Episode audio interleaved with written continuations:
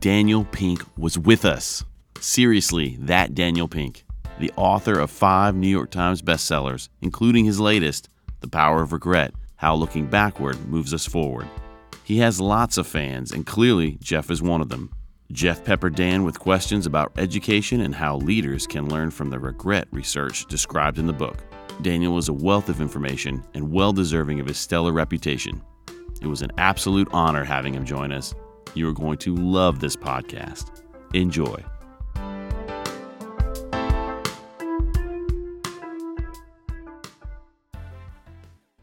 Ladies, gentlemen, educators, leaders, welcome to Leader Chat. Today is today's special. It's a phenomenal day, and the reason has to do with our guest of honor, who will be sharing the screen with me momentarily. Once again, I am Jeff Rose. We run the Leadership Circle. The concept is leaders are helping leaders, and we have systems and structures and really a community that really allows leaders to help one another with pragmatic dilemmas and challenges and so forth. What we say is don't lead alone, and the quote we stole from our pastor, which is circles are better than rows.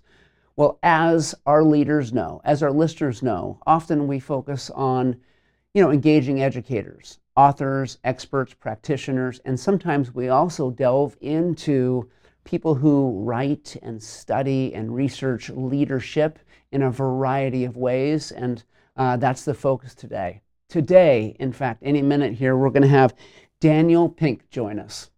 You know who Daniel Pink is. Most people do. Daniel Pink is the author of 5 New York Times bestsellers, including the latest, The Power of Regret, which is our focus of discussion today, The Power of Regret, How Looking Backward Moves Us Forward, which was published just recently in February. His other books include the New York Times bestsellers, When, and A Whole New Mind, as well as the #1 New York Times bestseller, Drive, and To Sell is Human. Dan's books have won multiple awards, have been translated into 42 languages, and have sold millions of copies around the world. Pink was the host and co-executive producer of Crowd Control, a television series about human behavior on the National Geographic Channel that aired in more than 100 countries. He hosts a popular masterclass on sales and persuasion. He has appeared frequently on NPR, PBS, ABC, CNN, and other TV and radio networks in the U.S. and abroad. So he has 3 children. He lives in Washington, D.C., and I learned today he's kind of a local in D.C. So without further ado, I'd love to welcome Daniel to our screen. Dan, thank you so much for just being here. It's really generous of you. We really appreciate you being here. Hey, Jeff, I'm glad to be with you. So I read your bio. I went really quickly.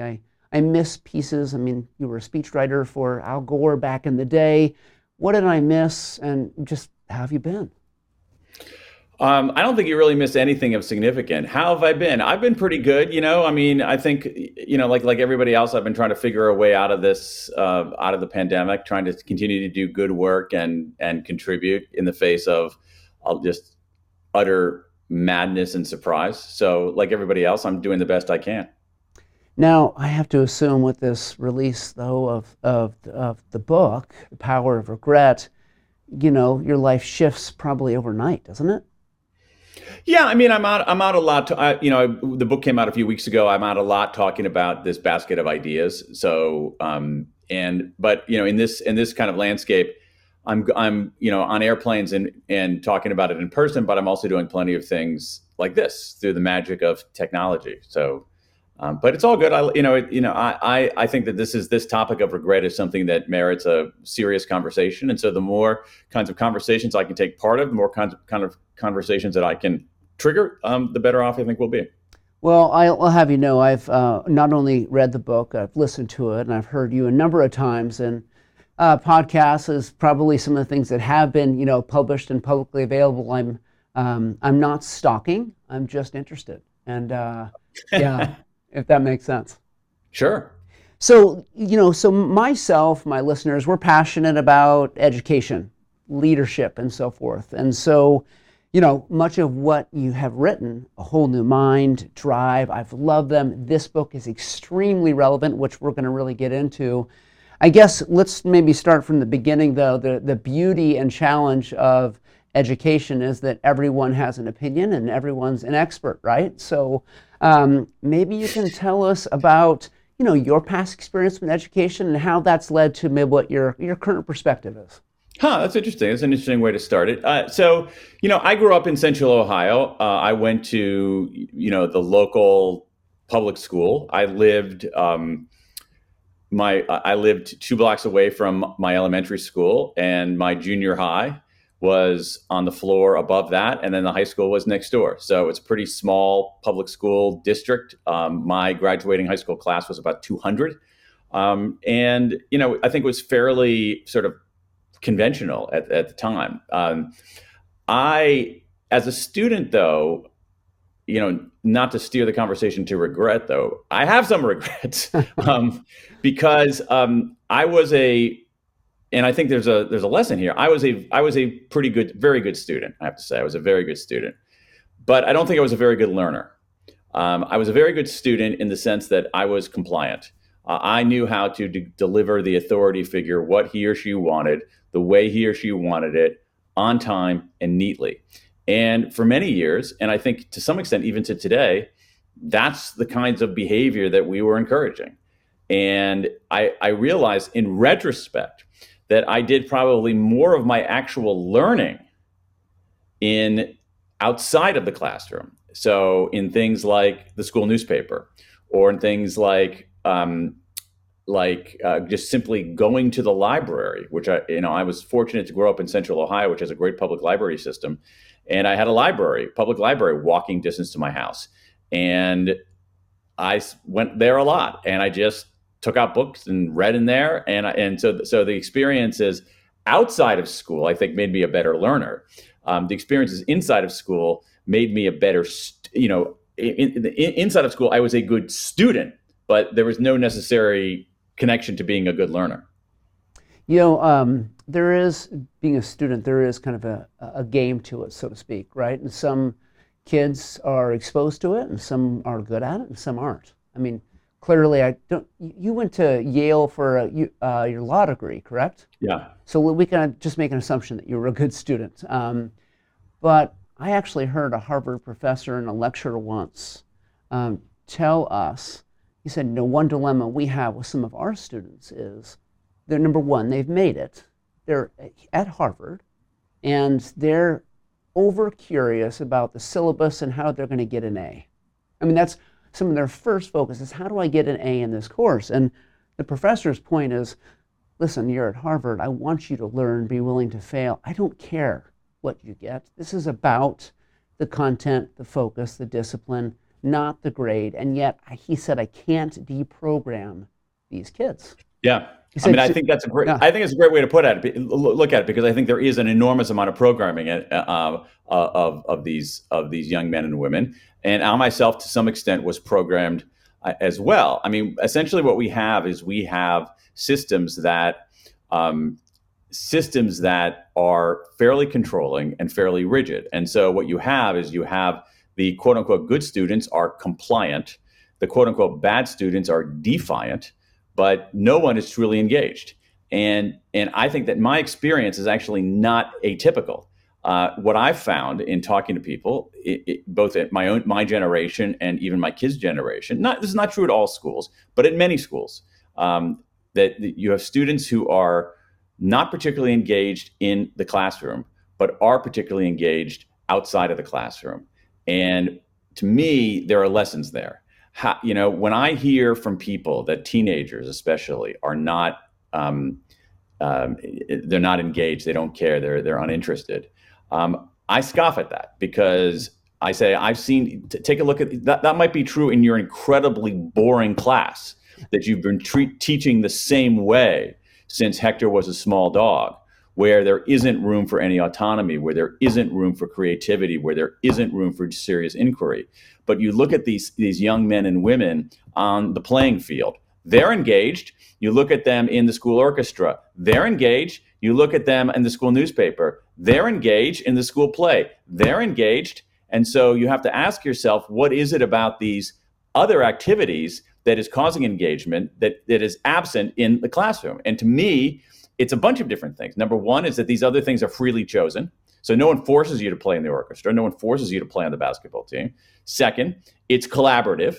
So that, and it's collaborative in a real sense. It's not fake collaboration, like some of these fake joint exercises that we have inside of classrooms. It's genuinely collaborative, because if I'm in the orchestra, or if I'm in a school play, or I'm on the football team, my performance affects other people's performance. Their performance affects my performance. So it's freely chosen, it's collaborative. And the other thing about it is that it is real. You're out there, you're putting yourself out there. It's not this hermetically sealed enterprise like an essay in class. So when you publish a story in the school newspaper, other people read it. When you put on a play, other people watch it. When you when you suit up for a track meet, other people are seeing you run the 800 meters. And so I think that there are a lot of lessons. Again, as I was saying before, Jeff, I think that my experience is typical of my generation, and sadly typical of the current generation. And I don't think that's a good thing. Well, it's not. The hope is that over time we think about how we move away from the idea of just driving content to how we create these relevant experiences. I describe them as hooks. Not every kid, as you know, is driven and maybe passionate about algebra 2 trig, right? Some really need, whether it be a sport, whether it be the drama course, whether it be a particular club, that just hold them in school because it's relevant. And by the way, it allows them to fail. I mean, that Harvard educator was trying to convince kids that the F is the new A. That's what I want. I want you to be willing to fail in this course, right? So, yeah. Anyway, that's a very hard sell to you, Jeff. Upper middle class parents. Oh yeah. Upper middle class parents are, you're a school superintendent. You've dealt with these folks. Upper middle class parents are among the most risk averse people around. And so this is a whole, there's a whole set of things here. When you talk about algebra 2 and trigonometry, I took trigonometry in high school. I got A's in trigonometry. You know what? I didn't have a freaking clue what trigonometry was or what it was for. All right. And chances are I shouldn't have been taking trigonometry because I had no interest in being an engineer. For me, it was simply a set of hermetically sealed kinds of problems with a single right answer that I was diligent enough to figure out how to do, but had no idea how to apply it. No idea. And also no curiosity about applying it in the outside world. Yeah. So, and algebra, listen, algebra is a very important way. We need to think algebraically. All right. We don't need to think only algebraically, but we need to think algebraically. So I think algebra is an important part of our literacy as citizens and contributors. I don't think trigonometry is. Indeed. Well, we could probably uncover the challenges and ills of education and potential. Yeah, that's easy. Yeah. We could probably brainstorm some solutions between the two of us like really well, but churning the ship of public education just tends to be this very difficult for some of the reasons you've already described. And very difficult. And again, I don't want to paint with too broad of a brush because I think that in many cases, like to me, I think one of the untold stories in America today is the huge number of hidden heroes there are out there in education. Huge numbers of individual teachers, especially, who are engaging students, who are pushing back against this rigid system, who are doing things in novel, inventive ways and turning kids, helping kids become learners rather than, as one writer called them, excellent sheep. Well, let's delve into this book. I want to talk about it because after reading it and listening to it and listening you talk to Brene Brown, even Dax Shepard recently on the Armchair Expert, it just becomes more and more relevant the more I learn about it. And a few takeaways from my perspective, right? Like I'm the rookie, is that number one, the massive data sets that you brought to the table to demonstrate your points was extremely impressive. I love this. The four specific areas that you mentioned: foundation, boldness, moral, and connection. But I was surprised that it was only love. And that was really ahead of regret as the powerful emotion you made it one. You talked about this in the book. That blew me away. And so just this concept of self-compassion versus self-esteem, there's so much that's relevant to us as educators. And I guess I'm curious for you is, what did you learn? And when you started this regret journey, there's probably assumptions that you had about it, but then there are these major ahas that you experienced along the way. What are What are some of those major learnings for you that you experienced just as you researched and delved into this, you know, massive set of data? Well, I mean, so thank you for mentioning that that question. Really, what amounts to the how do you know question. So if I'm going to write a book and I'm going to make claims about this emotion of regret and what it all means, the appropriate response is to say, how do you know? And so you mentioned some of these data sets. Let me just quickly say how I know, and then I'll answer your question directly. So I looked at 50 years of research on this emotion of regret, 50 years of research in social psychology, in developmental psychology, in neuroscience and cognitive science, a few other fields, because scientists have studied this emotion for a while and they know something. Second, I did a very large public opinion survey. We surveyed 4,489 Americans in what was the largest single survey on American attitudes about regret ever conducted. So we have some quantitative analysis. And then I also did something called the World Regret Survey, where I just collected regrets from people all over the world. At this point, we now have over 20,000 regrets from people in 109 countries. So that's how I know. Now, what are the, you know, what did I learn? So much. But at a broad level, it's this, that we've gotten regret wrong, that we think that regret makes us weak. We think that we should always be positive and never negative. We should always look forward and never backward. And that is wrong. That is wrong as a matter of science. What that 50 years of science tells us about is that everybody has regrets. Regret makes us human. Regret is one of the most common emotions that human beings have. It's arguably the most common negative emotion that human beings have. It is ubiquitous in the human experience. The only people who don't have it are little kids and people with brain damage and people with severe mental illnesses. Everybody else has regrets. Now, that's an interesting point because regret is unpleasant. So you have something that is unpleasant, but that is ubiquitous. Why? Why would that be? And the answer, I think, is pretty simple. It's because it's helpful to us, that if we treat it right, regret is also can make us better, that regret makes us human, but done right, regret also makes us better. There's a pile of evidence showing, and this is important for leaders, Jeff, yes, that leaning into our regrets, not ignoring them, not wallowing them, but confronting them, that allows us to become better, helps us become better negotiators, better problem solvers, better strategists, help us find better meaning in our lives, help us become better parents. There's a whole array of benefits. So at a top level, regret makes us human. Everybody has regrets, and regret makes us better, that if we treat it right, it is a transformative emotion, especially for leaders. Well, talk to us a little bit more about how to confront, because, you know, there's sure, probably some healthy ways and some ways that are not as productive. And your book describes this, but talk to us about how do people, whether it be leaders or educators, confront these regrets so that they learn and can be intentional about them in the future? Absolutely. We haven't been taught how to do that. And I think that's one of the big problems. When I say we, it's not only like middle-aged guys like us, but our children and the kids who are in school right now. We haven't been taught how to deal with negative emotions. And so in one hand, as I was saying earlier, we ignore them. We say, I don't care. Yeah, no, I'm not going to listen to this. Or we end up getting so captured by them that they bring us down. What we want to do is we want to confront them. And the way we confront them is really in three steps. I like to think of it as inward, outward, forward. Inward, outward, forward, inward. When we have a regret, we have to reframe how we think about it and how we think about ourselves. When we talk to ourselves in the face of these screw-ups and mistakes and things, we're brutal.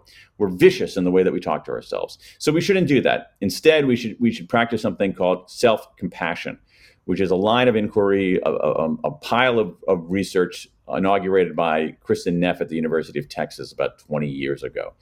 Essentially, what self-compassion tells us is this. When you have a regret, when you have a mistake, treat yourself with kindness rather than contempt, right? Treat yourself with the same generosity you would treat somebody else. Recognize that your mistakes are part of the human condition. Everybody does it. Everybody has mistakes. Everybody has regrets. And also that a single regret, a single mistake doesn't define you. It's a moment in your life. It's not the full measure of your life. So that paves the way for the second step, which is outward. We should be talking about our regrets, or at the very least writing about them. When we talk about them publicly or disclose them, it unburdens ourselves of the regret. There's a lot of evidence showing that we're wrong. We think if we expose a vulnerability, people will think less of us. There's a lot of evidence showing that's 180 degrees wrong that people often think more of us. And also, when we write about our regrets or talk about our regrets and we convert this blobby mental abstraction into concrete words, we make those we make it less menacing. And then finally, the final step is, okay, so we've reframed inward, we've expressed outward. Now we want to move forward. The way we do that is we have to extract a lesson from it. And the way we extract a lesson from it is taking a step back and being explicit and systematic about how we do that. And generally that requires some amount of self-distancing. So what we want to do is ask ourselves, what would I tell my best friend to do in the face of this regret? What would my successor do in the face of this regret? What does the me of 10 years from now want me to do in the face of this regret? And so inward, outward, forward is the path. And once we learn how to do that, it becomes easy and habitual and productive. Dan, do you find that, this word regret, from a semantically, people maybe misinterpret and misunderstand. Do you find as though you have to describe why embracing regret is really important, that people just don't understand? So describe that to us, because you do that often in the book, but when people say regrets, they see it in such a negative light, but as you described, that doesn't have to be, nor should it be the case. No, that's exactly right. So again, we haven't been taught how to deal with negative emotions. And so the preferred strategy in many cases is to deny them, to say, I don't have any regrets. I don't look backward. I'm only positive. I don't be negative. And that might feel courageous superficially. It might feel sensible superficially, but it's a terrible idea. It goes, again, it's unscientific. It goes against the science. The science tells us that everybody has regrets. Everybody has regrets, and that regrets serve a function. And so instead of denying our regrets, what we should be doing is enlisting them, because they're powerful ways to get better. I think there's a broader problem here, is that we've been sold a bill of goods that we have to be positive all the time. And here's the thing. We should have lots of positive emotions. We should have more positive emotions, many more positive emotions than negative emotions. I want to have positive emotions. I want you to have positive emotions, but we shouldn't have only positive emotions. That's nuts. And because negative emotions serve a function. And when we line up our negative emotions, the most powerful and transformative and useful one is regret. And we just haven't been instructed on how to use it as a force for good, when there are mountains of evidence showing that it can be used for good and should be used for good. So getting back to education, there are these themes that you describe around people regretting certain things as learners, right? They look back on their education and they have a series of regrets. We're talking to educators. Fair point. Talk to us about what you learned relative to educational regrets that people have. Yeah, that's a really interesting, it's a super interesting point. So there are different ways to think about what we regret. And some of it is to think about it in terms of the domains of our life. So I have an education regret. I have a career regret. I have a romance regret. And what I found is that beneath the surface, there were 4 core regrets that people had, irrespective of the domain, but that have, I think, as you suggest, Jeff, special relevance to the domain of education. So one of them are foundation regrets. Foundation regrets are, if only I'd done the work. These are small decisions we make early that accumulate to bad consequences later. So it's things like not spending too much and saving too little, smoking, not taking care of our health, and not working hard enough in school. Lots of regrets in this database of 20,000 people who didn't work hard enough in school, who didn't do the work. Second, boldness regrets. Boldness regrets are, if only I'd taken the chance. These are people who regret not starting businesses, not traveling, not speaking up, not asking people out on dates. And I think there's a relevance to education here too, that we have. To your Harvard point, you have, I think, especially at the wealthier and more elite ends of the education market, you have incredible lack of boldness. The people who have the most freedom to be bold are often the least bold, because they're conservative, not in the political sense, they're conservative in the personality sense, because they and their parents feel like they have something to conserve. And so the utter lack of boldness among students, many students, not all, is breathtaking. And what happens is 10 years later, 20 years later, they look back on their education and they say, oh, if only I'd taken more risks. The third one, which I think is also really important, is moral regrets. If only I'd done the right thing. These are mostly regrets about bullying and marital infidelity. Those are the big subcategories of that. But we have plenty of regrets of people who cheated in school and now regret it.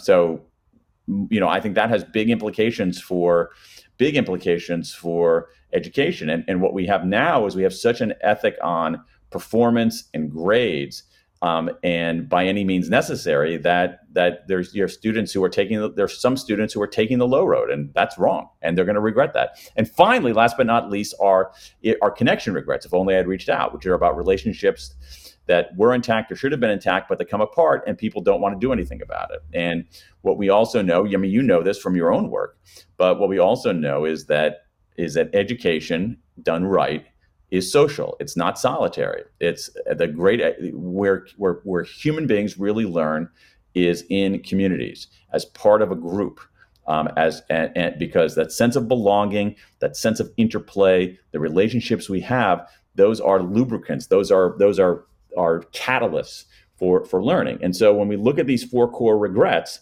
if only I'd done the work, if only I'd taken the chance, if only I'd done the right thing, if only I'd reached out, they are absolutely central to an effective education to prepare young men and women for the future.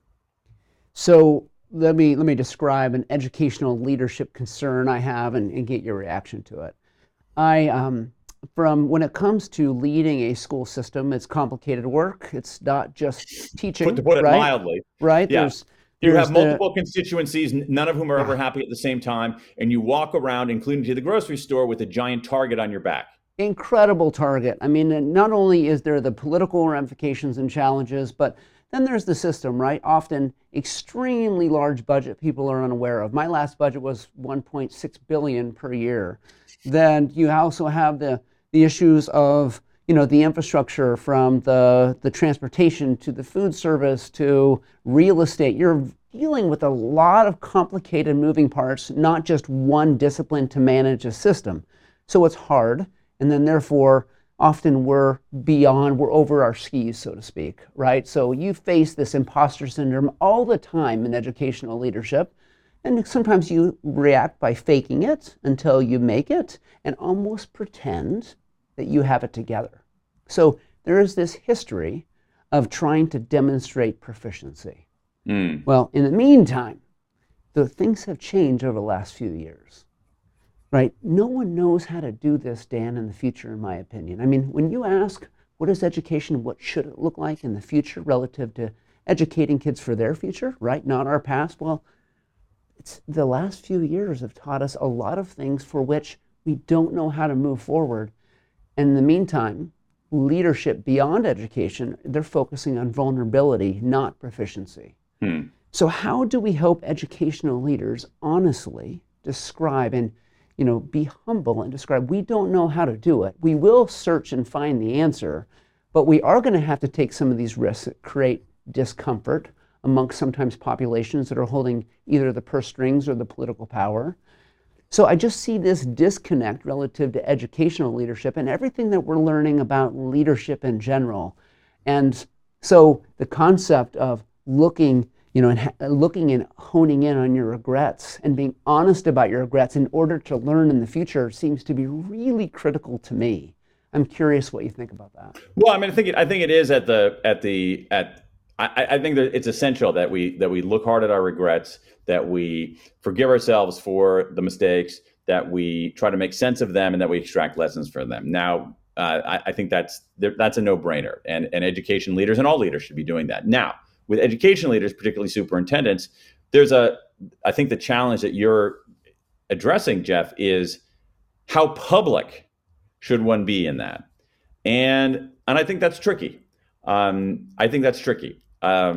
do think that that there's a lot of evidence that exposing one's vulnerabilities can enhance affinity, that can make you a better leader. I think part of it is not thinking that it's a trade-off between proficiency and vulnerability, that vulnerability can be a way to enhance your proficiency. Or let me put it another way. I think at the heart, you mentioned this word too.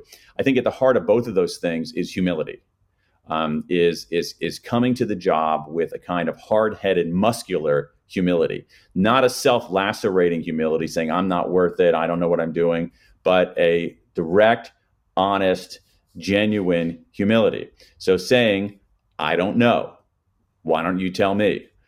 Asking, what do you think? I mean, I think a lot of superintendents are good at that. The other thing, when you mention the complexity of it, there are two different things I think going on here. One of them is the incredible complexity of the job. So doing everything from dealing with having like in your job, having a massive real estate portfolio to deal with, and dealing with pedagogical issues at the same time. That's a very, very hard thing. That's a very, very hard thing to do.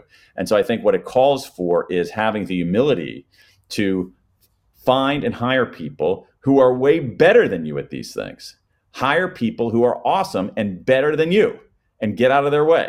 And that requires I think some amount of humility. The other thing is the humility that the other side of it is the more kind of political aspect of the job, which is that especially now because of what's happening politically in this country, superintendents have even bigger targets on their back, and there are more people aiming at those targets. And that terrifies me because I think it's going to drive good people out of the profession.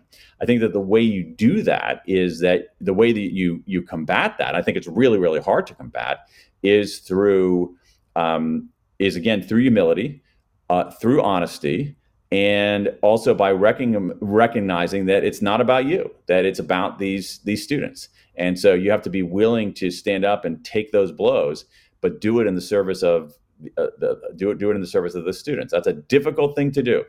But I think that's the only way. It is, and I will say, though, even reading this book, it did cause me to reflect and think back to some of the decisions that maybe I've made in my career, and to honestly confront a lot of mistakes that I've made. And not to the point where, I was beating myself up and I had to go through a dark room. Beating yourself up doesn't do anything. It doesn't work, but it allowed me to think, you know what, I wonder if I were in that seat again, how I could approach the concept of being honest about some past mistakes that I've learned as a leader, even though they've had implications for other people, to describe that, and then therefore how they're going to guide my future decisions or future efforts in terms of, say, collaborative practices with, my colleagues. I thought, I wish I would have been a little more honest about those things, because I think actually people would have trusted me even more. Does that make sense? Yep, I think you're right about that. And again, the key here is that no one ever teaches us how to do those things. So I do think that there is this misguided notion that to be a leader is to project confidence and proficiency 100% of the time. And I think that it's important to actually be proficient a lot of the time, and that being proficient is a way to demonstrate, sort of show proficiency. I think that should be the key. But I also think that there are times in a job as complex as a school superintendent to say, I don't know. And I think that's incredibly disarming to people. But again, there's some people out there, especially in education, who are not going to be satisfied unless they, unless we ban all certain books and scrub history lessons of anything that shows the United States in a less than perfect light. Yeah, it's a dangerous time to be a leader. So here's the last question. Most of our processes, Dan, relative to supporting leaders, not just superintendents, but just educational leaders in general, are what I call roundtable processes, right? Where leaders are helping leaders. It's a very kind of collaborative network and community we have. Yeah. This is the one thing that we have on a weekly basis where it's content giving it to them. But let's pretend you and I were sitting at a roundtable with educational leaders around the table with us. Yep. what would be your kind of brass tacks pragmatic advice for them if you were to say, this is what I recommend you focus on, specific to leadership, based upon what I've learned and written about in The Power of Regret? Well, I mean, I think that, so one of them is this, the main thing is this process for dealing with your own regrets, all right? Which is to look inward and treat yourself with kindness rather than contempt, to express outward, to talk about it or write about it, because again, that converts this blobby, abstract emotion into concrete words and helps you make sense of it. And third is to extract a lesson from it. And let me be thinking about, if you say, trying to decide what to do, ask yourself, what would my successor do? Ask yourself, what would I tell my best friend to do? Ask yourself, what would the me of 10 years from now want me to do? So I think that process is really, important. On a day-to-day tactical level, to very much to your point, Jeff, I think one of the things that leaders can do is this week at a meeting, tell the team about one regret that you have. Tell them what lesson you learned from it and tell them what you're going to do about it. That's a potentially transformative conversation, because what it does is that it, to me at least, it demonstrates proficiency and vulnerability at the same time in a way that is affirming and strengthening. And it offers a role model for them to become better leaders. It's a cliche, I know, but one of the tasks of leaders is to create other leaders. And so if you recruit great people, give them the freedom to do great work, get out of their way, but give them a vision and support and feedback and demonstrate some of these qualities, then you're going to start minting leaders, and those leaders are going to transform things. Incredibly pragmatic. Thank you so much. And Dan, I just want to say thank you for being generous with your time. Thank you for your work. And I consider you a rock star, and this is an honor to be able to talk to you this way. So I'm just extremely grateful for this time you've had with us and had with me today. Thanks so much for having me, Jeff. I really enjoyed the conversation. And once again, as you might know, I'm the son of a public school teacher. And so I understand, how difficult these jobs are in education. And my hat is off to anybody who is willing to step up and be a school superintendent and be hassled at the grocery store. Well, I knew this about your background. I just don't want to bring out too much, because then you would start to question that kind of stalking comment that I had earlier. I didn't want you to think as though, you need to look over your shoulder because, I'm dangerous. I'm not. I'm just a big fan. So thank you.